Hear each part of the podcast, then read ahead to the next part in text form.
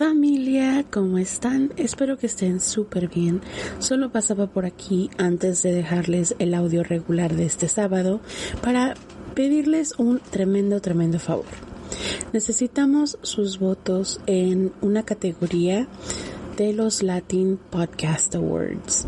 Así que les voy a dejar en esta cajita de información de este episodio el link donde pueden ir a ayudarnos regalándonos su voto. De verdad se los agradecemos muchísimo. Gracias por ser parte de nuestra familia, por escucharnos siempre y por seguir aquí con nosotras. Les dejo en la cajita de información el link para que puedan ir a votar. Muchísimas gracias a todos y ahora sí, bienvenidos a este nuevo episodio. Advertencia. El siguiente episodio contiene material que puede lastimar la sensibilidad de algunas personas debido a la naturaleza gráfica de los crímenes. Se recomienda discreción. Un grupo de amiguitas decide tener una pijamada y durante la noche sucede una tragedia. Bienvenidos a Juego de Asesinos.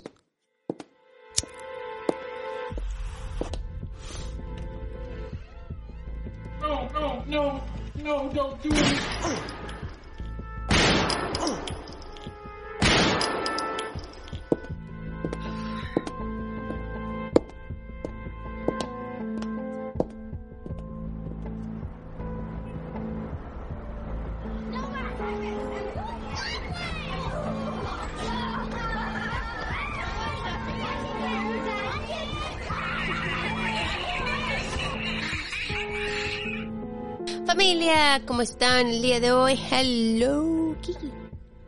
Hello Martita, ¿cómo estás? Good. ¿Tú? I'm good. Good, good. Es un buen día, estamos comiendo café con galletas, ¿Comes café o tomas café? tomando café con galletas. Suena raro. ok, ok, corrección. Estamos tomando café con galletas. Bueno, yo estoy tomando café, Marta está tomando agua o soda, ya ni sé qué. ¿Saben qué es lo chistoso? Que este, todavía no comprendemos que no podemos estar comiendo y hablando. ¿No? Y aún así tenemos el montón de snacks aquí en el cuartito. ¿No podemos? No, Marta. ¿What? Se dan cuenta si estás... ¿Mascando chicle? ¿Sabes? Ahora me he dado cuenta que soy una persona que no estoy tan aficionada de los chicles. ¿No te gustan los chicles? No es que no me gusten, pero casi nunca tengo chicles. Es curioso, porque yo sé que hay gente que si no tienen chicle en la bolsa no pueden estar felices. Mm. ¿Sí Ya, sabes? y que siempre tienen que tener un chicle en la mano. Yo, eh, Nah, a mí me vale. O sea, rara vez.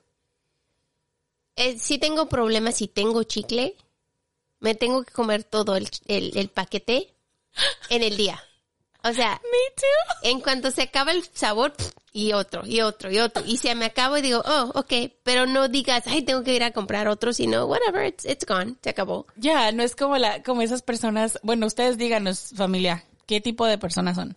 ¿Son los que se comen todo el paquetito en cuanto se le acaba el sabor? Oh, yeah. ¿O son de esas personas como normales, entre comillas, que guardan sus chiclecitos y se toman uno al día? Oh, no, no. Ahí no. agarran uno al ¿Te día y se lo ponen en su boquita. ¿Te acuerdas en. México vendían unas bolsitas así como larguitas que tenían las bolitas de chicle rositas? Ay, no me acuerdo. Estaban así larguitas y tenían varias, varias bolitas, bolitas de chicle, eran rosas. Ajá. Y venían en un, así como un tubito, pues, pero de, de De papel. puro papel. Ajá. Ya, y venía como unas cinco. Y de vez en cuando me daban dinero para comprar unas de esas. Y, y, y las cinco andaba mm, con una, una Con los cachetes sí, inflados de tanto chicle. Y hasta se te, hasta te cansabas de Duele tanto masticar. duele la quijada. Ya, yo me acuerdo de esos, me encantaban. Y ya, se acababa ya, porque no estaban baratos, así que podías comprar. O sea, si te daban un pesito o lo que sea, eso era todo lo que comprabas. ¿Sabes de cuáles compraba yo? Los chiclets. Ah, Así también se los llamaban chiclets. chiclets, que venían así envueltos en papel, Ya. en papelito, y que tenían sabor como por tres segundos Y ya. y luego ya se le acababa. Yo me acuerdo cuando, cuando fui a México, ya de, de adulta, que iba caminando por la calle y luego me pasó un niño. ¿Quiere chicle? ¿Quiere chicle? ¿Quiere chicle? ¿Quiere chicle? Y trae una, una cajita de, de chiclets. Ajá. Pero se me hizo tan curioso porque ¿quiere chicle? ¿Quiere chicle? Se me quedó en la memoria desde ese día. Ajá, vendiendo sus chiclecitos. Claro que le compré chicles, ¿no? Sí, claro, yo también los compraba cuando iba en el autobús. Ah, sí, en el Cuando autobús subes al autobús, suben los niños a vender chicles y tú, ah, sí, Simón. Y sabes que, que, que ahora, en, este, en estos tiempos, en esta etapa de mi vida, ¿no? Quiero ir a México y si hay un niño que trae sus chicles, comprarle toda la cajita. O sea, eso quiero hacer. Sí, estaría chido. Pero pues no creas que se vayan a la casa, todos solo van a agarrar una nueva. y Una caja nueva, Mm. sí. Pues tienen que, tienen que trabajar, ¿no? O sea, Ay, porque nuestros niños no saben lo que es sufrir, te diré. ya sé. Ya lo sé. ¿Te Que ningún niño debería sufrir, pero No, no, no, no, es verdad. Pero ¿te acuerdas de ese show que hacían en el TLC, donde mandaban a tus hijos a un país, a un país, o sea, diferente. diferente a vivir por un mes y tenían que vivir la vida de esas personas? Y muchos de esos niños lloraban y se sentían así como no tenemos agua ni nada. Y digo yo, pues cuando vives en el día así, ni siquiera notas. Pero me encantaba mirarlos regresar a la casa, eran totalmente diferentes. Realmente Sí. les abría los ojos y Sí, es que- regresaban a, a, pues, a querer a sus familias y apreciar todo lo que tenían. Pues siempre te dicen eso. A lo mejor para nosotros que vivimos acá en los Estados Unidos es un poquito más complicado conocer otros lugares, conocer otras culturas. Mientras más viajas, más aprendes de la vida. Eso sí. Entonces aprendes a, a vivir menos dependiente como aquí en los Estados Unidos que somos muy consumistas, ¿no? Depender menos de las cosas y el consumo y, y más de enfocarte pues en cosas que te hagan bien como mentalmente y espiritualmente y ese tipo de cosas. Entonces, quién sabe. Para nosotros aquí en los Estados Unidos está bien difícil. Para la gente que está en Europa, nomás manejan dos, tres horas y ya están en otro país. Ah, Nosotros manejamos dos, tres horas y seguimos en el mismo. suertudos, suertudos. Nosotros podemos manejar 12 putas horas y seguir en California. Entonces, pues sí, si tienen chance, pues viajen. Y nos escriben y nos avisan que algún oh, día, sí. Algún Ah, día vamos a Déjenos saber qué divertido fue su, su viaje para que nos... Y con fotos y todo para que Ah, sí. nosotras nos muramos de envidia y ya, todos felices. Ay, no, yo siempre que hablo con las personas que están en el otro lado del lago, como dicen, y me encanta ver que dicen, ay, fui a la playa. Mm. I know, o como cuando ponen, Ah. cuando ponen que van para Roma Ah, y París y yo, oh, ok. en un fin de ¿Te, te semana. divertiste? Y tú ¿Estuvo bonito? ¿Cómo estaba el clima? comiste croissants. Crepes.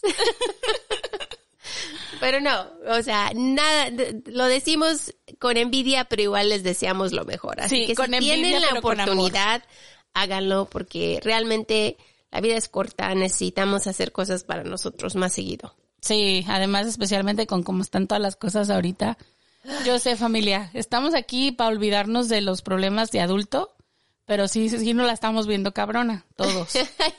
Así que yo sé, ahí estén este, parados, clavados, y no se preocupen. A lo mejor en algún momento las cosas van a estar mejor. Por lo pronto nos vamos divirtiendo aquí en el podcast y no se les olvide como siempre suscribirse, like y comentar, que eso nos ayuda muchísimo. Síganos en social media, aparecemos como arroba juego de asesinos guion bajo podcast. Estamos en Instagram, Facebook, tenemos TikTok, pero no tenemos Twitter porque es el diablo. No, no sigan en Twitter. No, no, no, no, no. Nope. Twitter es del diablo definitivamente. No se les olvide también checar nuestra tienda de mercancía. Todos los links están en la cajita de descripción. Acuérdense, cualquier información que tenga que ver con el podcast siempre está en la descripción de cada episodio. Y también mil gracias a nuestros iBox Premium members. Mil gracias por ayudarnos a tener todo nuestro equipo, a ser buenísimos con nosotros, a comprarnos nuestros cafecitos que tanto nos encantan. Y ustedes son los mejores. Realmente no podemos hacer esto sin ustedes. Así que gracias, besotes. Sí, muchas gracias por apoyarnos. Y pues como siempre, un pequeño recordatorio. No somos profesionales, No somos locutores, ni narradoras, ni investigadoras, ni abogadas, ni policías. ni especialistas de ningún tipo. No, solo somos dos simples mortales a las que les gusta mucho el true crime. Y hacemos muchísimo research para los casos que aquí se presentan. Usamos el Spanglish porque es lo que nos fluye. Este podcast es una combinación extraña entre true crime y risas. Y no, no nos reímos del crimen. Ni de las víctimas. Nos reímos de nuestros muy malos ejemplos, Tonterías. mala pronunciación. Usually me. Yeah, me too. Entre otras cosas. Si en algún momento crees que el true crime, la risa o cualquier cosa que hacemos en este podcast no van de la mano, No somos el podcast para ti. Sorry, bye. lo sentimos, no te vamos a gustar, créenos, pero te agradecemos que hayas intentado. Y esperemos que encuentres el podcast de tu agrado dentro de la plataforma de iBox que tiene muchísimos. Yo soy Marta. Y yo soy Kiki. ¿Están listos? Vamos a jugar. Polly Hannah Class nació el 3 de enero de 1981 en Fairfax, California. Sus padres eran Mark y Eve Class. Me encanta ese nombre, Eve. Eva. Eva, pero Eve se, se escucha mejor. Eva María se fue el sol en la playa. Ah, no, ¿verdad? No. Sus padres se conocieron de jóvenes y se enamoraron. Poco después le dieron la bienvenida a su primera bebé, Polly. Polly era la única niña de la pareja y como tenían muchos problemas, decidieron que lo mejor era el divorcio. Polly y su madre se, muda- se mudaron mucho después de eso, ya que ella era madre soltera. Su padre le ayudaba, pero su madre se encargaba de casi todo lo que tenía que ver con Polly. Cuando se mudaron a Petaluma, California, una ciudad cerca de San Francisco, Eve conoció a un hombre, Alan Nickel, y se enamoró nuevamente. Ellos se casaron en una ceremonia pequeña y le dieron la bienvenida a otra niña, la media hermana de Polly, Annie, en 1987. Polly era una niña normal con muchos amigos y pasaba su tiempo jugando con ellos en la calle y divirtiéndose. Ah, los tiempos de antes. Sí, ¿no? Cuando podía salir, los ochentas. Ay, yo le digo a mis niños, ¿por qué no salen? Hagan cosas. No, el videojuego está más bueno. Le digo, uff, de lo que se pierden. Aparte que antes, en los tiempos de antes, en la, en la poca supervisión que teníamos de los papás, andábamos del tingo al tango. Sí, pero yo vivo en un, en un lugar donde hay un parque. Mi Sí, jamás sale. Come on. Ay, no, yo vivo en el medio de la nada y el mío tampoco sale ni a tomar el aire. Y es el tuyo por, por lo menos está más salvo que el mío. Ya, el mío está en medio de la nada, literal, hay una vaca a un lado. O sea, podría bien hablar con la vaca si quisiera. Pues Polly era una niña bondadosa y cariñosa. Se la pasaba todo el tiempo jugando con los niños y a ella no le gustaban las Mean Girls. En varias ocasiones les ayudaba a los niños que eran víctimas de bullying, de estas niñas malas de la escuela. Así que ella tenía mucha confianza y era muy linda. No era como las otras niñas de 12 años en su escuela. Su amiga, Mirabay Simon, dijo en una entrevista, y la citaré, Recuerdo que Polly y yo jugábamos el juego de Carmen Sandiego cuando estábamos en sexto grado. Oh my God. Sabía que te iba I'm like, ¿quién no ha jugado a Carmen Sandiego? ¿Se acuerdan de Carmen Sandiego? Ah, Oh my God. Ese juego estaba aburrido. Si lo, si lo juegas ahora está aburrido, pero en ese tiempo era tan divertido. I know, y después salió también el show, los cartoons. Y, I mean, si somos amantes del true crime, a fuerzas Tenías. nos tiene que gustar Carmen, Carmen Sandiego. Sandiego. Continúa. También recuerdo que Polly se enfrentó a las chicas malas, con confianza. Estaban obviamente celosas de su amabilidad y belleza. Si alguien te estaba molestando, Polly te defendía ferozmente. Pienso en ella todo el tiempo. Polly, te amamos. El primero de octubre de 1993, Polly y dos amigas decidieron tener una pijamada en la casa de Polly. Ay, las pijamadas. ¿Te dejaban a ti tener pijamadas? No. A mí tampoco. Ya te iba a decir, te dejaban ir porque a mí nunca me dejan. ok, primero que nada, yo no sé qué tienen las familias hispanas, latinos. Porque tú ¿Qué nunca no? sabes. ¿Por qué? Porque uno nunca sabe. Esa Hasta era la explicación. Esa era la explicación de mi mamá, porque uno nunca sabe. Ya, y nunca te dejaban ir a la casa de las amigas a las pijamadas. Yo me acuerdo que miraba shows y miraba a estas niñas divirtiéndose y dije, ay, yo quiero ir a una pijamada. Qué, ¿Cuánto quiero desear eso? Jamás. Y sabes qué es lo peor, como en mi caso. En mi caso mi mamá decía, bueno, trae a tus amigas a la casa de nosotros. Pero mi mamá no nos dejaba divertir. Entonces era como, ¿para qué vienes si no nos vamos a divertir? Mi Ya. mamá nos tiene llenas de reglas y a las 7 de la noche ya estamos dormidas. Entonces, no ¿Quién iba a caso. querer ir a tu casa? Yeah, so that's why, por eso nunca fui a ninguna Yo las tuve ya de, de grande, de adolescente, cuando vivía yo sola con mi papá. Y mi papá me dejaba traer amigas a mi casa. No me dejaba ir, pero mis amigas sí podían venir. Y es cuando realmente empecé a, a ver lo que realmente me estaba extrañando, que sí son divertidísimas, ¿eh? Bueno, por lo menos una de las dos tiene la experiencia. Ya. Después de rogarle a sus padres, por fin le dieron el sí. me acuerdo cuando te decían, ni me preguntes enfrente de las amigas. Ay, ya sé. Pues las niñas estaban jugando videojuegos y mirando televisión. La madre de Polly, Eve, le dijo a Polly que no se sentía muy bien y que tenía un dolor de cabeza. Le dijo a las niñas que por favor no gritaran y que se fueran y que no se fueran a dormir tarde, que tú sabes, en una pijamada. mm. Como niñas, claro que no le hicieron mucho caso a la madre y Me- siguieron platicando y bailando y jugando videojuegos. Y también jugaron juegos de mesa por un buen rato. Eve, la madre de Polly, tomó un relajante ya que tenía una migraña. Polly sabía que su madre sufría de migrañas y también que en ocasiones tenía que tener pues la oreja abierta por su hermanita. Porque su, su mamá cuando se tomaba estas pastillas se quedaba dormida, de esas dormidas, ¿no? La, la pareja sentimental de la mamá trabajaba de noche, entonces Polly se tenía que estar con la oreja abierta para escuchar a su hermanita, mientras su mamá, si, si su mamá se tomaba un relajante, pues. Entonces, en este caso, la mamá metió a Annie a dormir a su recámara, la dejó en su cuarto dormida, se tomó su relajante y ella se fue a su recámara a dormir, dejando a las niñas hacer lo que hacían, ¿no? Sí, su pijamada normal. Yeah, not to parent shame, pero no para decir nada, pero, o sea, entiendo que cuando te llega una migraña, o sea, hay muy pocas cosas que te la pueden quitar. Sí. Dormir es una de esas. Y pues si te tienes que tomar una pastilla que es súper, Poderosa. Sí, para poder quitársela, pues lo haces, ¿no? Aunque tengas niñas en la casa. O sea, no, no sé. Es que a veces es insoportable. Eso. Las niñas continuaron festejando y como ya estaban muy cerquita de Halloween, estaban en la recámara mostrándose sus trajes y midiéndoselos para estar listas y salir a pedir dulces el 31 de octubre. A aproximadamente las 10:15, las niñas fueron a agarrar sus bolsas de dormir y se las llevaron a la sala, ya que la recámara de Polly era muy pequeña y tenían más espacio en la sala.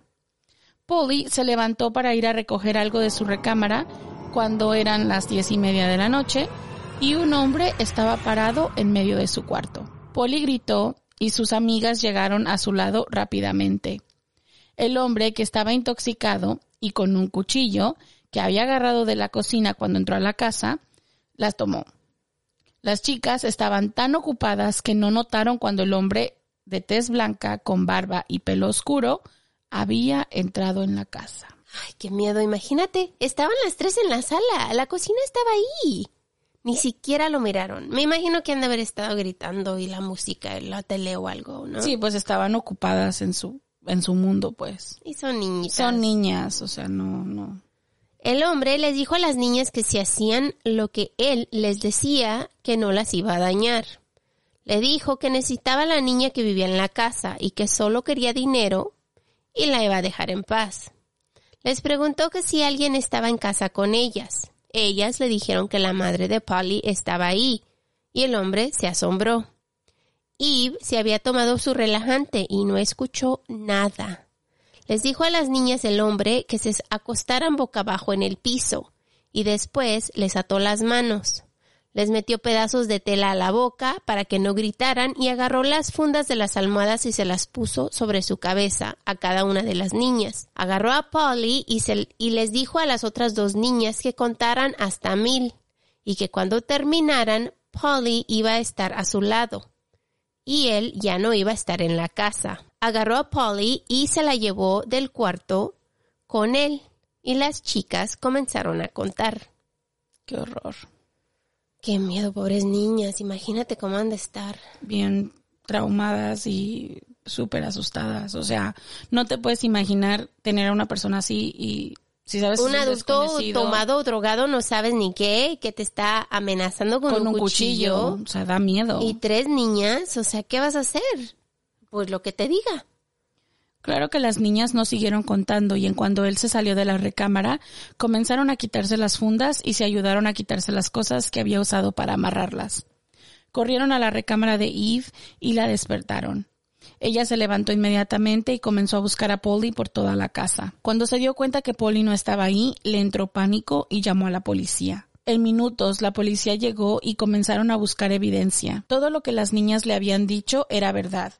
Encontraron huellas y se dieron cuenta de que el hombre trajo pedazos de tela para atarlas. Usó cables de Nintendo y cosas que encontró en la casa también para amarrarlas. Los oficiales buscaron por toda el área y sabían que tenían que buscarla y recoger evidencia lo más pronto posible. No sé si ustedes han escuchado que las primeras 48 horas son las más importantes en un secuestro. En realidad, las primeras tres horas son las más importantes, porque normalmente eso dura una persona para asesinar a alguien que es secuestrado. De acuerdo a Washington State Child Abduction Murder Research, en el 76% de los casos del homicidio de niños desaparecidos que fueron estudiados, el niño murió dentro de las primeras tres horas posteriores al secuestro. El 88.5% de los casos, los niños mueren dentro de las primeras 24 horas. Los oficiales encargados de la investigación encontraron huellas parciales y hasta la palma de su mano. Para este tiempo solo se podían encontrar a las personas por medio de las huellas. Lo malo es que si era solo una huella parcial, el programa no podía identificar al sospechoso. De acuerdo a Crime Scene Forensics, en 1980 se desarrolló la primera base de datos computarizada de huellas dactilares, que llegó a conocerse como la huella dactilar automatizada, Sistema de Identificación AFES. En la actualidad existen cerca de 70 millones de tarjetas o casi 700 millones de tarjetas individuales, huellas dactilares ingresadas en AFIS. Para buscar huellas en este tiempo se necesitaba que compararan tarjetas y no había internet que unía todos los datos de todas las ciudades. Sí, de cuenta que tenían los datos por estación, Claro, pero cuando no los podían unir, porque pues igual no había cómo hacerlo en ese tiempo. Tener ese tipo de tecnología era pues por lo menos algo más que tenían antes, ¿no? O sea, me imagino que sí les ayudaba a encontrar a personas más rápidamente. Inmediatamente empezaron la búsqueda y pidieron ayuda a la comunidad para tratar de encontrarla. Más de cuatro mil personas llegaron a ayudar y su rostro estaba en todos lados. Shows como 2020 y America's Most Wanted cubrieron su historia y las niñas ayudaron a los oficiales a hacer un sketch del hombre que se la había llevado. Un APB o Point Bulletin, co- como un email del tiempo, fue mandado a todas las comunidades y policías del área con la información del sospechoso, tratando de encontrarlo. Lo malo es que no funcionó y solo les llegó a las a los alguaciles del condado de Sonoma en el canal número uno. Acuérdense, tienen muchos canales cuando están en los radios. Entonces, al mandar este boletín. este boletín solo llegó a un canal y a solo un condado. Horas después de su desaparición en una área rural de Santa Rosa, como aproximadamente 20 millas o 32 kili- kilómetros de Peraluma, que era la ciudad donde ella vivía, una niñera que iba rumbo a casa notó un coche que estaba pues medio sospechoso, atorado en un pozo al lado de la carretera, en una propiedad privada. La propiedad pertenecía a la señora donde la niñera trabajaba, ¿no? Donde ella cuidaba a los niños. Pero igual, al bajar, miró este coche y se le hizo rarísimo. Digo, "Mm, ¿cómo vas a estar aquí donde no hay nada? A media carretera atorado en el pozo. Varado, ¿Qué ¿no? estás haciendo aquí? Pues el hombre miró el coche y trató de pedirle ayuda a la chica. Le dijo que se bajara a ayudarlo. Ella inmediatamente se fue de la escena. This is what you should do. Recuerden, esto es algo que si alguien está ahí, yo sé que suena medio raro. Pidiéndote ayuda. Ya, o sea, sí suena raro porque a veces tenemos ese instinto de let's help out Y, más en este tiempo porque no tenían celulares. Entonces, para, Claro. llam- para agarrar a- ayuda realmente tenías que ir a un teléfono. Pero ahora es un poquito más diferente. Pero igual, si estás en una calle oscura, sola, y miras a un hombre que te está pidiendo ayuda, mm, Mejor corre. mejor corre y llama al, al, al 911. Ujú, Y que venga la policía a ayudarlo. Ya, si realmente necesita ayuda, no importa quién le ayude. Ya, a la policía le puede ayudar. pues ella se había ido de la escena y manejó directamente a un teléfono público donde le llamó a la señora de la casa para avisarle que un tipo muy raro estaba en su propiedad. Acuérdense que teníamos teléfonos públicos en ese tiempo. Esas cajitas en media calle, que, que- ¿qué es eso? Es un teléfono. Que por cierto acabo de mirar un artículo en, en un, este, creo que fue The New York Times, donde anunciaron que se quitó el último teléfono ¡No! de los Estados Unidos. ¡Qué tristeza! Pero no sé, no me recuerdo cuándo fue, lo voy a investigar y luego les digo. Este, pues en fin, la dueña de la propiedad se subió a su coche y cuando pasó por donde estaba el otro coche atorado, continuó manejando a una gasolinera cercana donde ella llamó al 911. Otra chica que hizo lo que debe de hacer. True Crime Junkies aquí. Sí, es que oye, es necesario huir. Primero ponte tú en, en safety. Primero ella estaba segura y una vez que estaba ya segura, ya que llamó al Y 911. ayuda. Como te dijimos, si, si necesita ayuda, no importa quién le ayude. Los oficiales que recibieron la llamada no sabían que una niña había sido secuestrada en Petaluma horas antes, así que no estaban como en alerta, ¿no? No. Y el hombre que estaba atorado en la propiedad de la señora era el sospechoso de este secuestro. Los oficiales estaban en el canal 3, así que cuando el APB fue mandado horas antes, ¿se acuerdan? Al canal 1, estos oficiales jamás recibieron la información. Qué triste. Los oficiales checaron las placas del coche y la licencia del hombre que estaba exactamente donde la señora les había dicho. Su nombre era Richard Allen Davis y no salió ningún antecedente y no tenía órdenes de arresto. Cuando le preguntaron por qué estaba en el área a las 12 de la noche, él les dijo, oh, estaba turisteando. Ok. turisteando a las 12 de la noche cuando no ves nada? ¿Qué estás mirando? ¿Las luces de otros coches o what? ¿Qué turisteas? Le preguntaron a la señora de la propiedad si quería que fuera arrestado por estar en su propiedad y ella les dijo que no. Les dijo que solo quería que se fuera de ahí porque ella no le tenía confianza, que igual, qué bueno que ella hizo lo que hizo. Los oficiales llamaron una grúa y sacaron el coche del pozo. Después, los oficiales checaron el coche, pero no encontraron nada fuera de lo común y no traía a nadie en su coche. La única cosa que encontraron en su coche era una cerveza que estaba abierta. Pero como Davis no estaba conduciendo cuando lo encontraron, era solo una cerveza abierta y eso no es un crimen. Porque no estaba manejando. Antes de que Davis se fuera, los oficiales lo obligaron a tirar el resto de la cerveza que tenía en el coche y le hicieron un examen de sobriedad y como no estaba borracho, pues solo tuvo que llenar una tarjeta con su información. Para los oficiales era solo como un tipo raro en la carretera sin antecedentes que no había cometido un crimen, así que lo único que habían podido hacer era dejarlo en libertad. El 28 de noviembre del 93, la dueña de la propiedad estaba inspeccionando, después de limpiar su propiedad, cuando descubrió varias cosas raras. Para eso, toda la comunidad ya sabía sobre el secuestro de Polly Class, y ya sabían lo que la niña llevaba puesto la noche del secuestro. Llamó a la policía inmediatamente, y los oficiales llegaron muy pronto después. Un par de leggings de ballet fueron encontradas. Cuando el FBI comparó los leggings a la evidencia que tenían del crimen, se dieron cuenta que eran idénticos. Man. Ya lo tenían. Esto es lo peor. Lo peor es que lo tenían y lo dejaron ir. Ay, Y no, es como, y no es como que sea un problema, o sea, no es como que la policía no estaba haciendo su trabajo, si sabes, es que simplemente no se dieron cuenta, o sea, no, no, no les llegó la información a tiempo. No tenían la tecnología en ese tiempo, o sea, Sí. es, es una cosa es horrible. Pues inmediatamente se empezó la búsqueda sobre llamadas hechas en el área.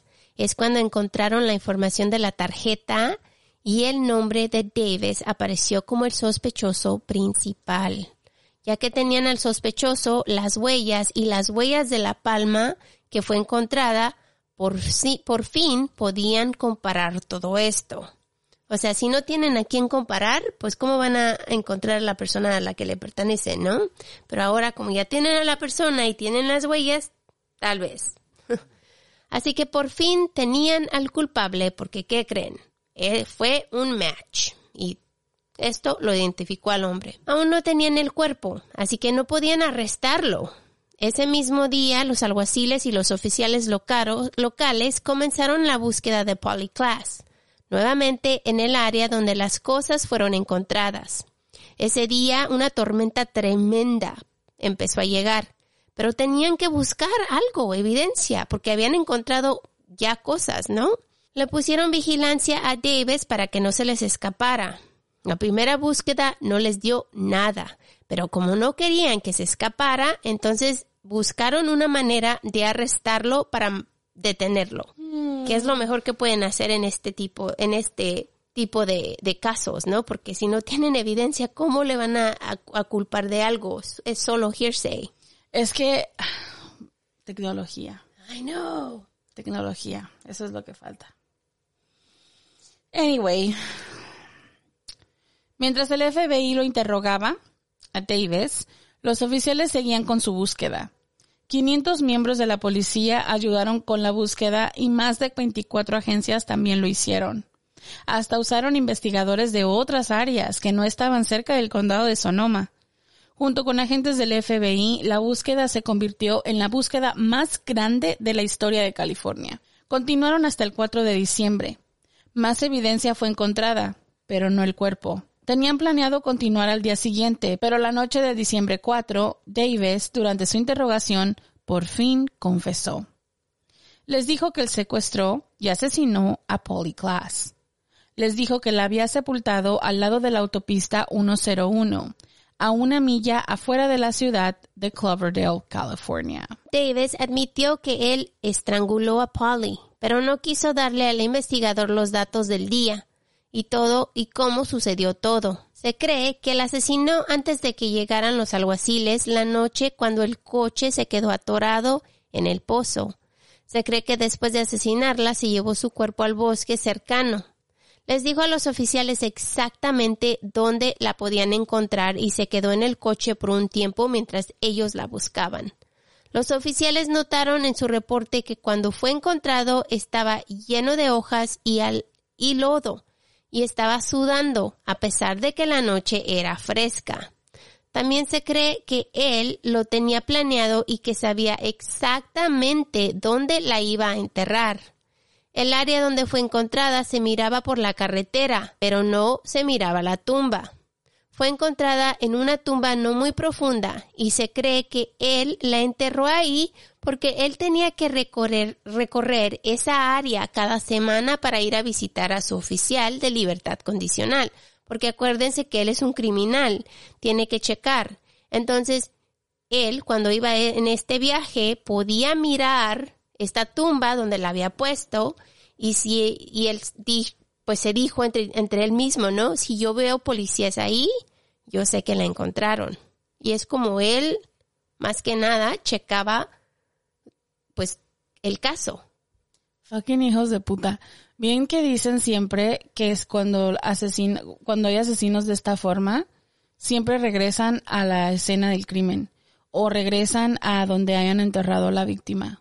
O sea, no se mantienen lejos del área. No, imagínate, cada que manejaba, cada semana podía mirar él donde la dejó y se cercioraba que no la habían encontrado, porque no había oficiales. Entonces, como él decía, no hay oficiales, estoy bien, un día libre más para mí. Fuck Hijo you. de, ay, qué coraje. That's really annoying to me. Esas cosas me molestan bastante. El juicio de Davis por asesinato, secuestro, intento de actos lascivos y otros cargos comenzó dos años y medio después, el 17 de abril del 96. La dificultad para seleccionar un jurado llevó al, jue- al juez Thomas Hastings a trasladar el juicio del condado de Sonoma al condado de Santa Clara. Cuando finalmente comenzó el juicio, Barry Collins, uno de los defensores públicos de Davis, admitió que su cliente había secuestrado y asesinado a Polly Class. Pero la defensa planeó demostrar que Davis no había agredido sexualmente a Polly de ninguna manera. Collins esperaba reducir la posibilidad de que Davis recibiera la pena de muerte. Según la ley de California, un asesinato capital debe ir acompañado de circunstancias especiales, como agresión sexual y secuestro. A la mitad del juicio, la defensa trató de describir los hechos del primero de octubre de 1993 como un robo que había salido terriblemente mal. I, you know, okay. Yo sé que los abogados están tratando de hacer su trabajo, right? Porque es su trabajo darle una mejor sentencia o la mejor sentencia posible a tu cliente. Pero de ahí a querer minim- minimizar los hechos, ya es un estrecho muy grande. O sea, yo como abogado de esta persona diría, si lo hicimos, si lo hizo todo. Todo lo que tú estás diciendo lo hizo. ¿Qué sentencia más baja le puedes dar? Yo no pelearía, le salió mal, si sabes? O sea, yo no pondría a la familia ni pondría a nadie por un juicio de este vuelo. Simplemente le diría a mi cliente, ¿sabes qué? Tú lo hiciste, hay que agarrar un, un, un plea. Que no te den la ya. Pero que te quedes encerrado para siempre. ¿Sí sabes? En vez de ir y poner tu cara y tratar de defender lo indefendible.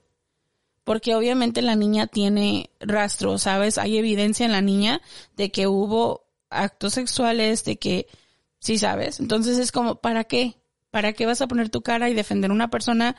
Vas a defender lo indefendible. Además tienes una persona que tiene muchos antecedentes. Claro. Agresión sexual, tiene mucha violencia, o sea, todo, todo, todo lo No que lo puede caso. mandar a la cárcel no tiene caso. Pero igual, yo trabajo para uno, una oficina de, de abogados que son para la defensa. Y en varias ocasiones, en varios casos, tenemos que buscar la salida para ganar el, el, el juicio y para pues ganar para nuestros clientes. O sea, entiendo los abogados, Sí, claro. pero igual, igual como persona con morales. Y, y yo te voy a me decir. da asco. No, y yo te voy a decir, o sea, en tu caso, por ejemplo, tú trabajas para alguien que, que trabaja en lo civil. Pero a lo que me refiero es a que si estás hablando de una, de una balanza civil, es como, ok, hazle como quieras, vamos a buscar dinero, ¿no?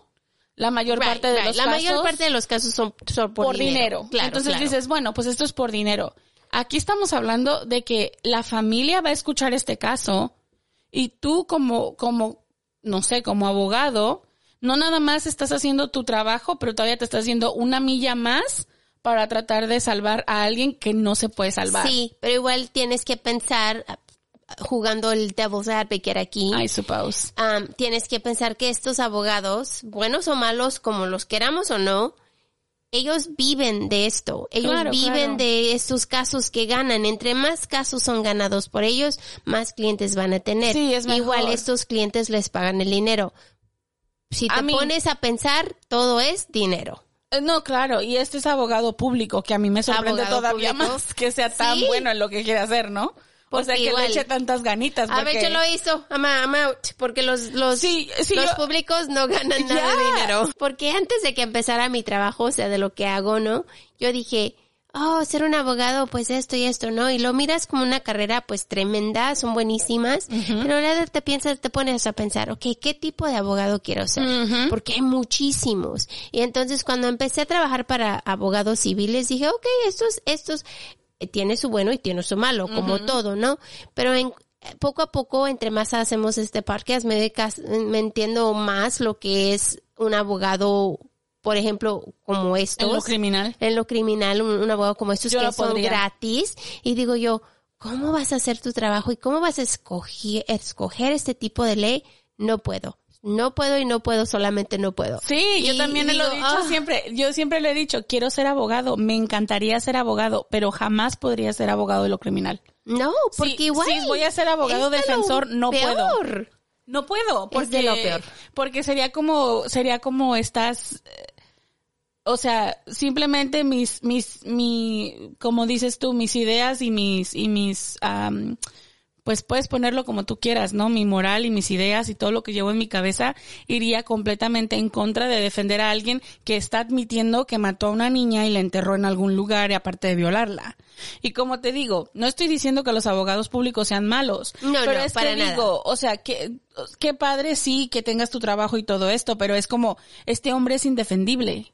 Y además tienen que ponerse a pensar que estos abogados a veces lo hacen pro bono o lo hacen gratis. Claro, gratuitamente, porque, Porque trabajan para el Estado. Trabajan para el Estado y el, esta- el Estado les está pagando. Entonces, para esto, este tipo de, de, de position, posición en el Estado, entre más casos haces, más conocido eres, más subes. Y, y puedes ser el District Attorney. Claro. Entonces, o sea, todo tiene un final, todos tenemos una meta, pero para hacer un trabajo de estos, oh, I just, Just can't. Ah. Yo no puedo, no puedo. Pero quiero ser abogado, pero no de esto. pero no de esto. no de esto. Criminal Ya. no podría. El abogado de la fiscalía, Craig Jacobs, sin embargo, enfatizó la naturaleza premeditada del crimen de Davis, incluida su intención de cometer agresión sexual. El cuerpo de Polly está demasiado descompuesto para proporcionar evidencia física de un asalto. Aún así, Jacobs argumentó que Davis había violado a Polly y llamó a testigos que declararan haber visto a Davis en el vecindario días antes del secuestro. El 18 de junio, el jurado encontró a Davis culpable de 10 cargos de delitos grave- graves, incluido el cargo de intento de actos las- lascivos. Davis, desafiante, hizo un gesto obsceno al salir de la sala del tribunal y puso sus dos dedos de en medio hacia, hacia arriba al público. Ok. Gracias por tus dedos. ¿Sabes? Es que eso es lo que me caga de esta gente, es que no nada más hacen los crímenes y después quieren hacerse pasar como, no, yo no hice nada, y después, cuando ya los procesan, se les sale lo pendejo, ¿sí sabes? O sea, no tienen ya, remordimiento. yeah, they're just like, oh, mira aquí, fuck you all, y yo estoy muy feliz aquí con mi sentencia. Like, ugh. Dos meses después, el jurado recomendó que Davis recibiera la pena de muerte, ya que, lo ya que encontraron circunstancias especiales en el caso. El juez Hastings aceptó esa recomendación. En la audiencia de sentencia, Davis volvió a sorprender en la sala del tribunal con su comportamiento antagónico. Ya saben, como niño berrinchudo. Le falta una buena putiza al cabrón para que Por se le lo quite. menos para que se le quite esto de ay. Le no, voy a presentar a mi mamá para que venga con la chancla. Con la chancla. Este hombre jamás ha visto una chancla. no, ni le ha pasado volando por un lado de la oreja. Las mamás tienen, oye, yo no sé cómo le hacen para entrenarse, ¿eh? pero esa chancla vuela y vuela directito donde tiene que pegar. Yo como madre tengo la... Me han pasado los pode- poderes de la chancla. Ya fui a la academia de la chancla. No, no manches. Pues negó haber intentado hacer estos actos lascivos con Polly porque afirmó que la niña le había dicho que su padre, Mark Glass, había abusado sexualmente de ella. Oh, yeah. Acabas de conocer a la niña y la niña te va a decir, oh ya, fíjate que mi papá, no mames. Además que se la llevó, está asustada. ¿Really? Como que te va a platicar. No seas pendejo. Shut the fuck up, Ah. man. Su padre, Class, enfurecido, se levantó de su asiento y se abalanzó sobre Davis, antes de ser escoltado fuera de la cancha. Ay, lo hubieran dejado, lo hubieran dejado. Que lo ahorcara ahí. Ay, hijo de su. Desde el secuestro de Polly, el señor Class se ha convertido en un firme defensor de mejorar la seguridad de los niños y aumentar las penas para los delincuentes que atacan a los niños. Nunca antes habían acusado de abusar de Polly. Después de la acusación de Davis, el juez Hastings dijo que imponer una sentencia de muerte por lo general era muy traumático, pero, y lo citaré, usted lo hizo muy fácil hoy con su conducta. Fuck you. Yes, este That's juez what- me gusta. Ese juez me agrada. En abril del 2000, la sentencia de Davis estaba pendiente de revisión por parte de la Corte Suprema del Estado, como lo requiere la ley de California. Ay, ustedes saben que la ley de California lo tendrá en ahí hasta que Forever and ever hasta que se haga viejito. y A mí, se muera solo de, de casos naturales. yo siento que deberíamos ya simplemente deshacernos de la pena de muerte. De todas maneras, tenemos a esta gente encerrada de por vida. So, no tiene caso tenerlos en una prisión diferente. you no, know? mejor deshazte y ya, te, dales un- una sentencia de por vida. A mí ponerlos con población no me suena tan mala idea. Bueno, y decir de lo que hicieron, así como una... Un letrerito que diga aquí, you know. El caso de Polly Klaas provocó cambios importantes en el sistema de la justicia penal.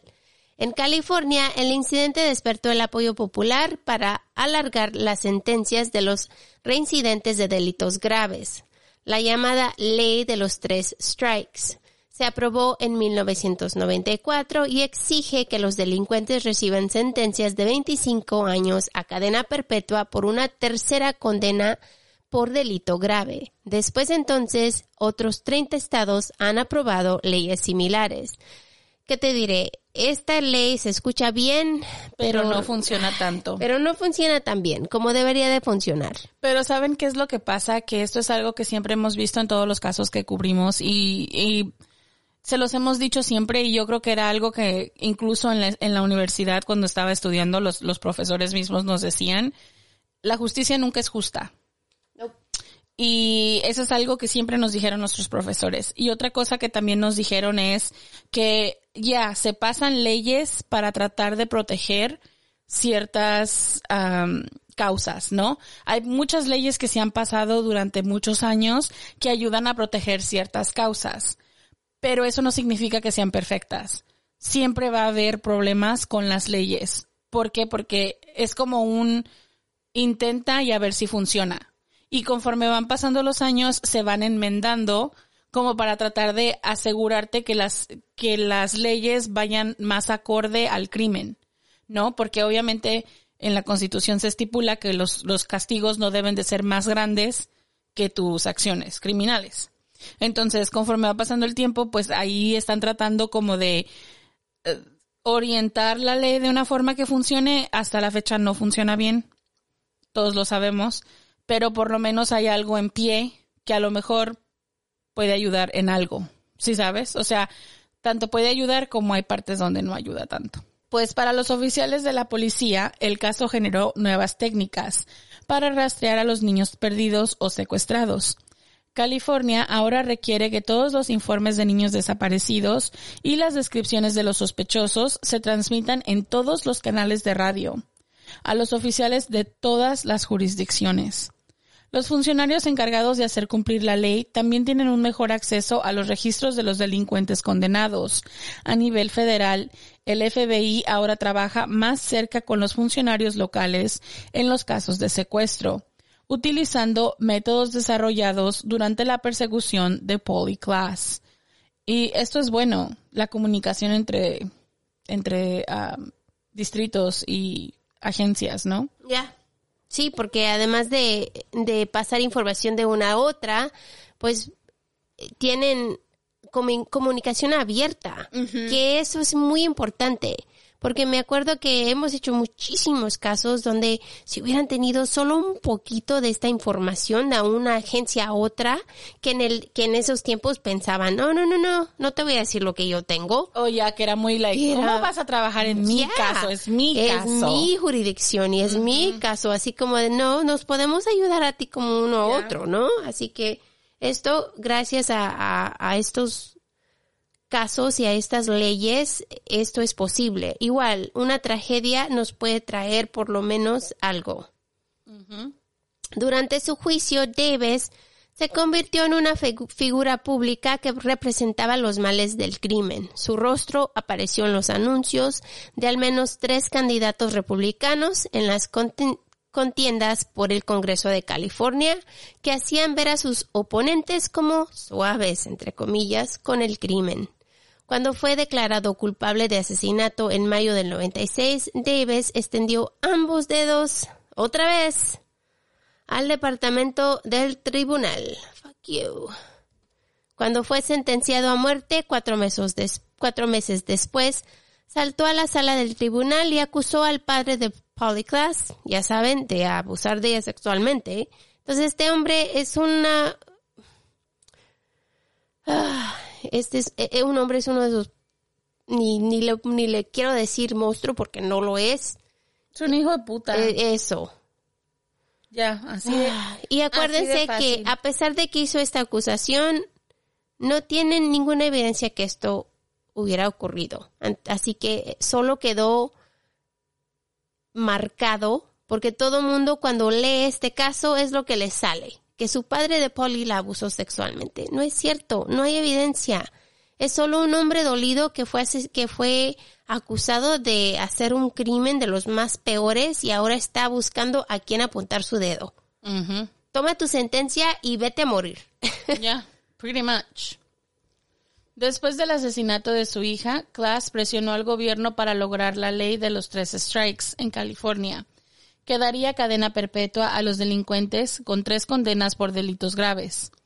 Mike Reynolds, un fotógrafo de bodas en ese momento, lideró una iniciativa electoral a favor de la ley de los tres strikes después del asesinato de su hija de 18 años, que atrajo miles de firmas y votantes de California. Junto con Class, sus esfuerzos ayudaron a impulsar las leyes estatales y referéndums más tarde conocidos como el movimiento Strikes y Estás Fuera. Que otra vez, escucha, se escucha bien, pero igual no saben dirigirlo muy bien y no funciona como debe de ser. Además de que especifica muy claramente en delitos graves y California tenía una, una, hasta hace muy poco, porque también las leyes en California han cambiado de un tiempo para acá. Hasta hace muy poco las cosas que eran como delitos, como felonías, eran cosas Ah. como muy sencillas, right? Right. Y de repente dijeron, bueno, hay que hacer todo misdemeanor. Y ahora es como, um, that's not what we meant. So es like la clasificación de los delitos, habría que, es- o sea, es mucho trabajo. Y el, el Penal Code, el, el, el código penal de California es como un libro de Más grande que la Biblia. dos Biblias juntas. Entonces, imagínense ir por cada artículo seleccionando todos los crímenes para poder decir cuál es felonía y cuál es misdemeanor. Entonces, no sé. Hay muchas cosas que han estado pasando en este estado que, de acuerdo a la ley, eh, está muy cabrón para, para que las leyes funcionen de la forma en la que estaban intended to do. Yeah. Pues sin embargo la ley no se redactó de manera pues muy ingeniosa, como les habíamos dicho, porque ordenaba que incluso los condenados por delitos graves, no violentos, podrían ser enviados a prisión de por vida. Al enterarse de este aspecto de la ley, Class se desvin- desvinculó el del esfuerzo de cabildeo, pero los votantes de California aprobaron abrumadoramente la iniciativa electoral de todos modos. Desde entonces, en muchos casos, las personas acusadas de delitos como la bigamía o incluso el robo de una porción de pizza se han enfrentado a cadena perpetua en virtud de esta ley. Entonces, chico iba caminando, iba borracho con un montón de amigos, se encontró a unos chicos que tenían una pizza fuera de un lugar y les dijo, quiero un pedazo de pizza. Los chicos les dijeron, no, es nuestra, cómprate la tuya. Él estaba borracho, les agarró una pizza, los niños se llamaron al, al oficial, fue arrestado, boom, three strikes. De por vida. De por vida solo por robar un Un pedazo, de, pizza. Y es ahí donde no funciona la Y ley. es ahí donde no funciona la ley. Y es les- un caso real. ¿Qué Sí. pasó? A este pobre hombre por robar un pedazo de pizza cuando está borracho. porque era su third strike. Y es que es aquí la cosa. La la cosa no está en, en, en que sea buena o mala ley, sino que hay procesos y casos donde no tiene caso sentenciar a alguien de por vida por robarse una pizza. Pues la familia de Class ha- se ha convertido en defensores abiertos a favor de la revisión de la ley, porque igual es una buena ley si es seguida, pues, como debe de ser, ¿no? Agresivos, ¿no? Para personas agresivas con problemas de violencia. Right. Pero los legisladores se han negado a abordar el tema. Class también se ha convertido en un defensor de la pena de muerte. Dijo sobre el asesino de su hija y lo voy a citar. Lo último que vio Polly antes de morir fueron los ojos de Richard Allen Davis. Lo último que verá Richard Allen Davis serán mis ojos. Espero. que este hombre no merece No. salir de la cárcel, no merece nada bueno en su vida. Le quitó la vida a una niña solo por entrar a robar.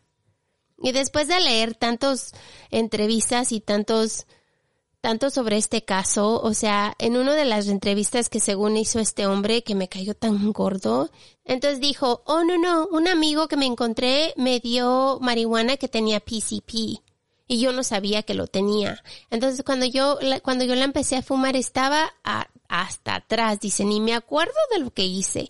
Lo único que me acuerdo es que miré al lado cuando andaba manejando y miré que una niña estaba en mi coche. Y cuando la miré dije, ay, ¿qué voy a hacer contigo? Entonces la asesiné. Es lo que dijo el hijo de... Ay, qué coraje. Y, de- y eso, y, y eso dijo en una entrevista, como que si no le importó, sin remordimiento, sin nada. Solo es que estaba bien drogado y no me acuerdo de lo que hice. Fuck you. I'm sorry, pero no. No. Realmente sabías lo que estabas haciendo, porque como dicen ellos, sabías dónde llevarla, sabías dónde enterrarla para mirar todos los días dónde estaba, para que no te cacharan. O sea, todo fue premeditado por este hombre. Me, me- yo me imagino que pues Polly no era su víctima que él tenía en mente, pero igual fue la chica que...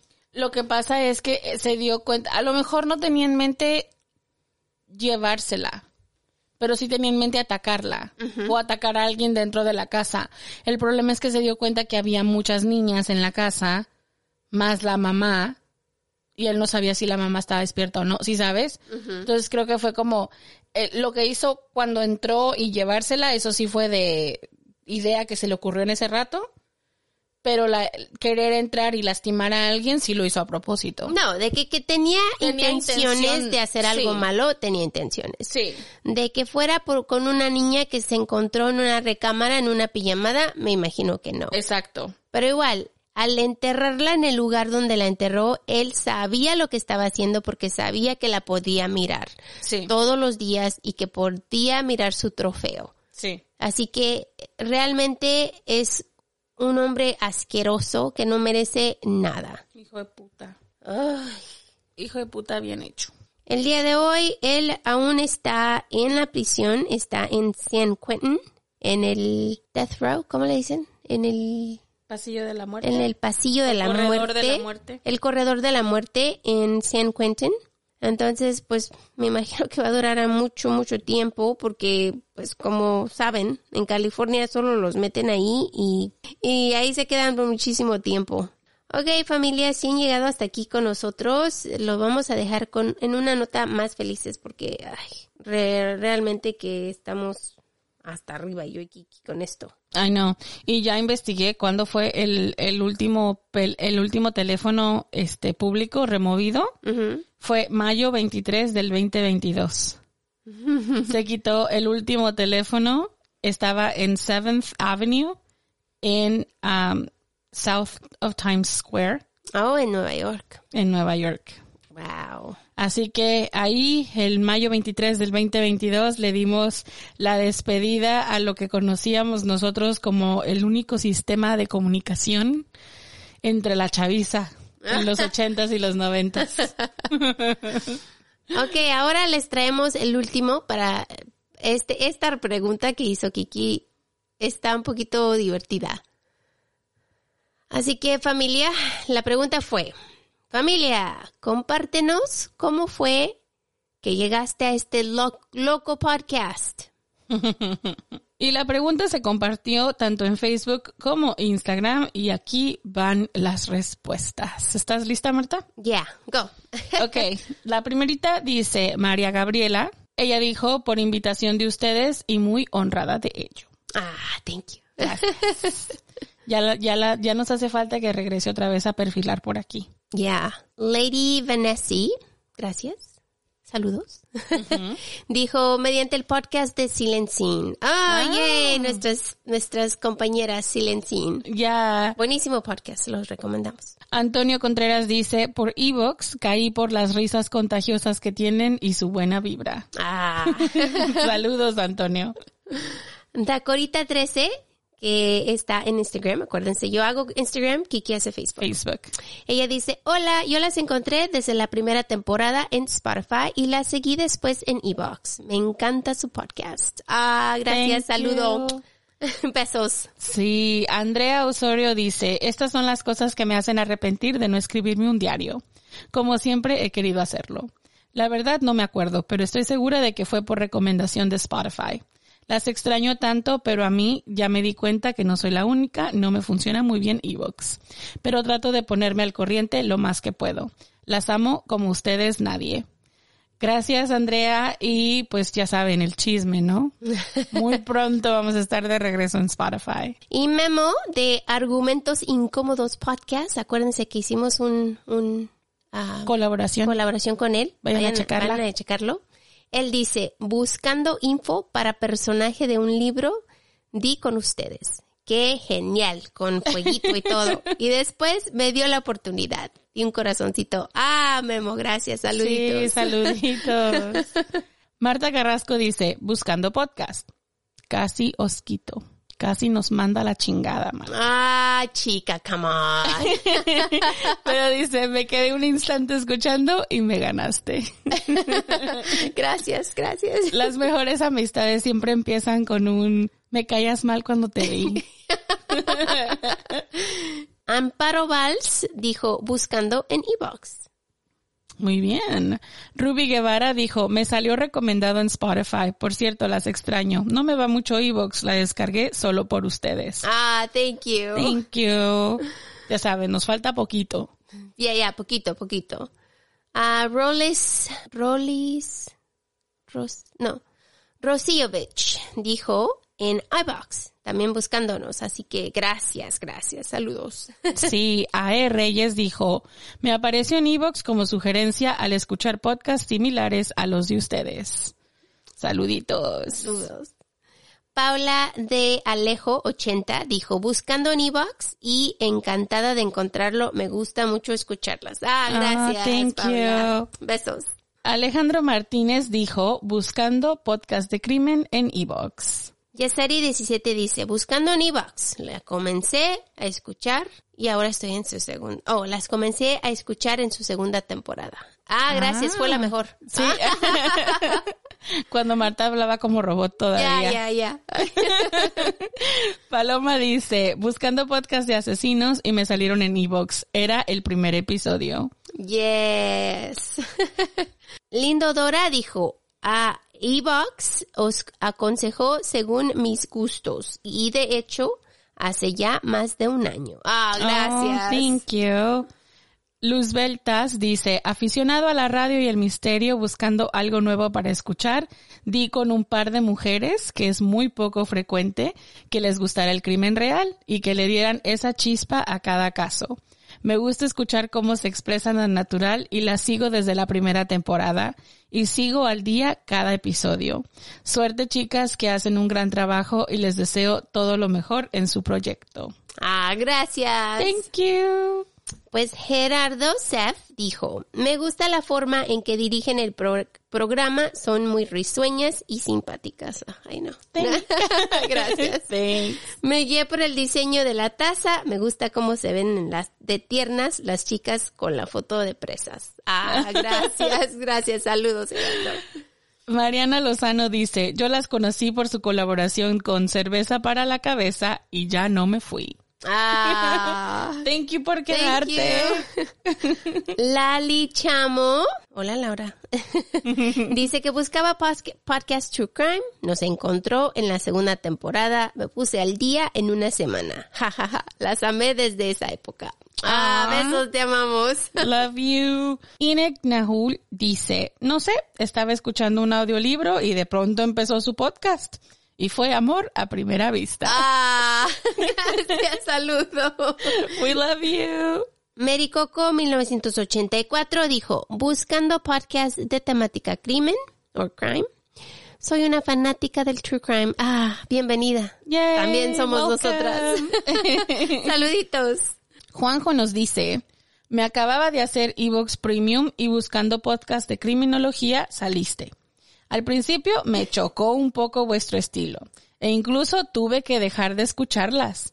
Pero me hacía gracia, no lo veía algo irrespetuoso en verdad, solo que me chocó al inicio y mira, aquí estamos.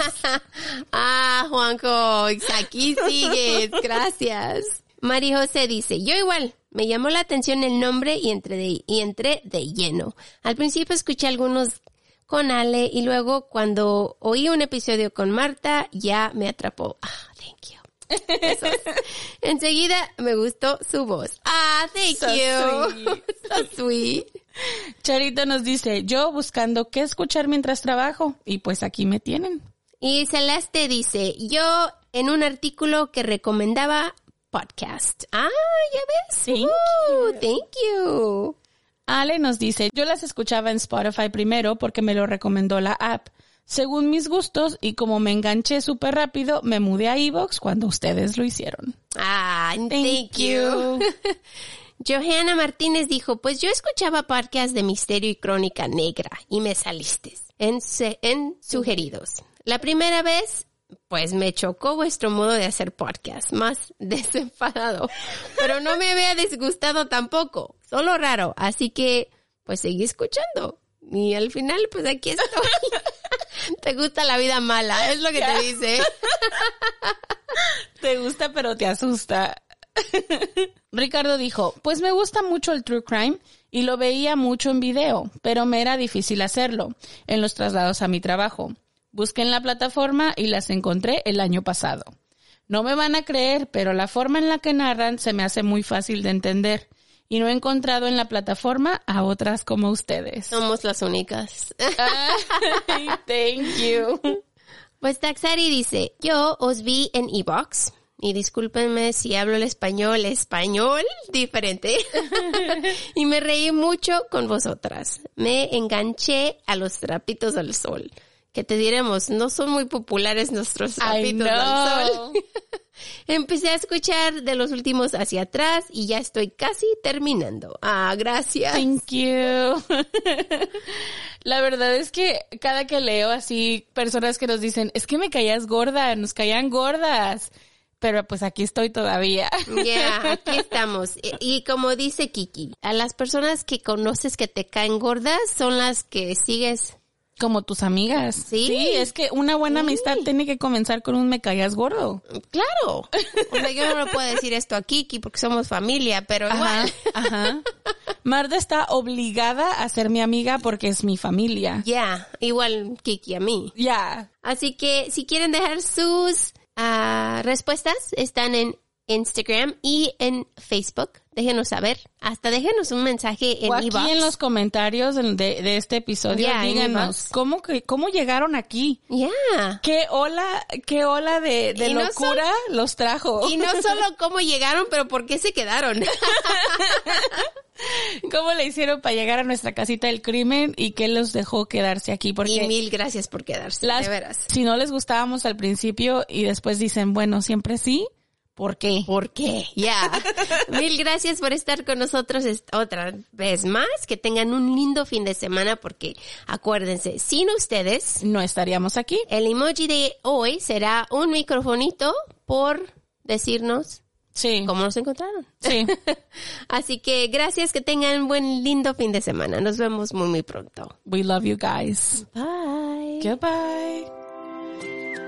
No olvides suscribirte, dejarnos un review, tu like y comentario que son de mucha ayuda. Para ver fotos referentes a los casos que cubrimos y los links a nuestra tienda de mercancía, Date una vuelta por nuestras redes sociales, Facebook e Instagram, donde aparecemos como Juego de Asesinos-podcast. somos un iBox Originals. Gracias por escuchar.